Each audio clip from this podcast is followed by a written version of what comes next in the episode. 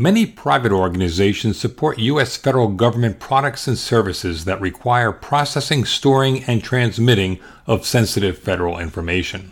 That support could be in the form of providing federal agencies with credit card and other financial services, email services, conducting background checks for security clearances, processing healthcare claims, and furnishing cloud services. In each of these cases, and many more, these private organizations process sensitive federal data known as Controlled Unclassified Information, or CUI. In June 2015, the National Institute of Standards and Technology published guidance on how non federal organizations should safeguard CUI. Here's how the chief author of the guidance, NIST fellow Ron Ross, defines controlled unclassified information.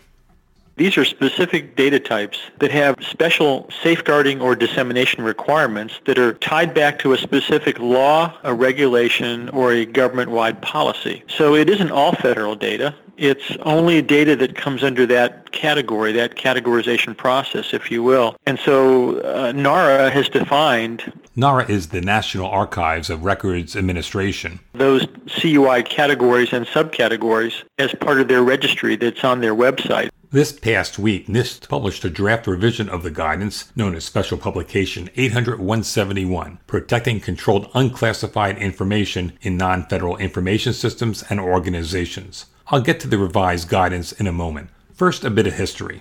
In late 2010, President Obama signed an executive order directing the National Archives and Records Administration to issue directives to nine federal organizations on how they must handle sensitive federal information and this was charged to develop the guidance to help non-federal organizations safeguard sensitive federal government data. We focus on the confidentiality aspects of that protection problem, which means protecting CUI from unauthorized disclosure. And that's a problem for us on the federal side. We want to make sure we do our job on our side. It's a similar problem when that CUI goes to a non-federal organization and must be protected as well.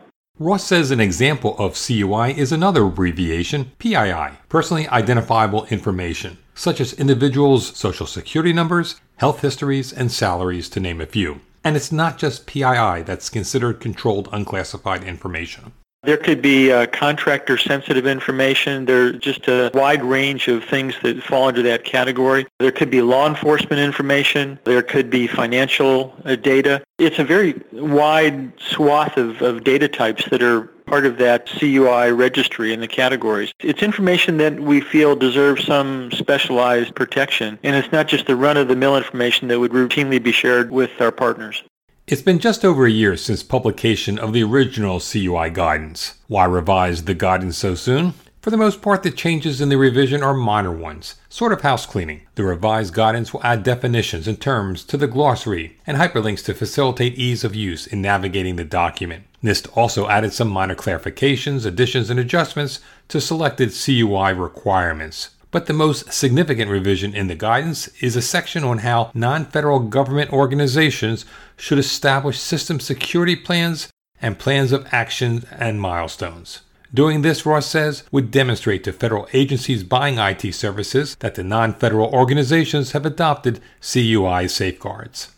When you are trying to satisfy a set of requirements, and you're working with a very large set of private sector partners out there. They all come at this from a little bit of a different perspective and capability. There's where they are today and then where they want to be in full compliance to the requirements. When the feds are, are doing their risk management framework process, and you have an authorizing official getting ready to make that final risk-based decision, they look at everything that's been done to protect that system. On, on, the federal side, I'm talking now. Very seldom is everything perfect in those systems. There are always weaknesses and deficiencies and things that are not quite where you'd want to be, but we have something called a plan of action milestones document, which works with the security plan to say, the security plan basically says, this is what I intend to do, and here's how I'm going to do it. And then the plan of action milestones, uh, I call that the Get Healthy document. That represents things that didn't quite go right, but you list in a priority order how you're going to fix things and when you're going to get it done. Those two documents, along with your security assessment report and all that, are used by the federal senior leaders to make risk-based decisions on whether they actually authorize that system to go into operation.